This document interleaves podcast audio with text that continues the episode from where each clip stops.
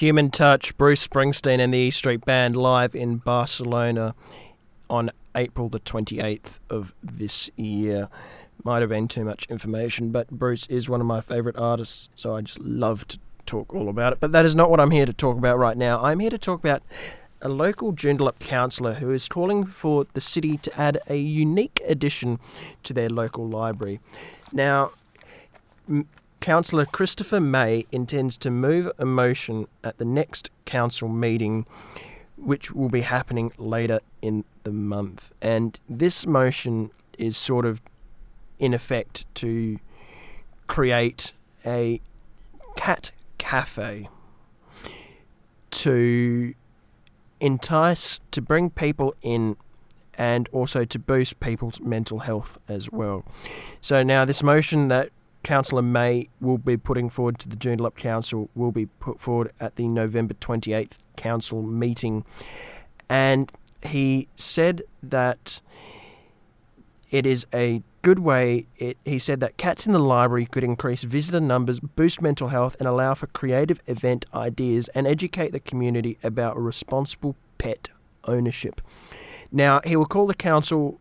He will now call for councillors to vote to request a report into whether it is feasible for an area in the library to be set up where cats can interact freely with visitors. Now, Councillor May also suggested the possibility of partnering with animal rescue organisations such as Cat Haven and Saving Animals from Euthanasia. So, I mean, this is all pretty interesting stuff, really. He went on to say it is proposed that such a program would be of minimal or neutral costs aimed at providing a social benefit with potential secondary economic development benefit through visitor attraction and publicity. And I mean, it's sort of quite amazing because we all know libraries have been hugely popular since about the Middle Ages or so in history. And so, and we all know that cafes, normally you go to a cafe, your local cafe, and you see pets there and all sorts of other stuff.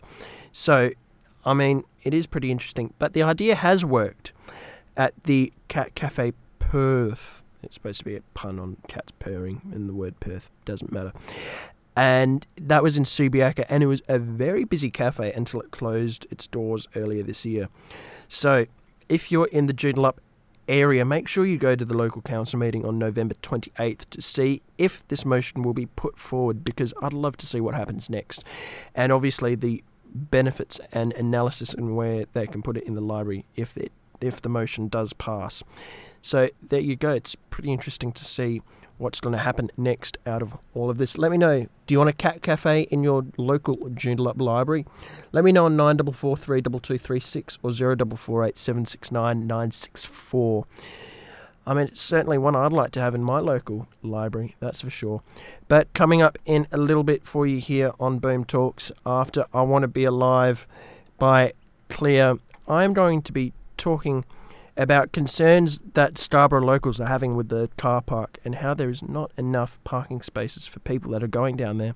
That's coming up in a bit here on Boom Talks.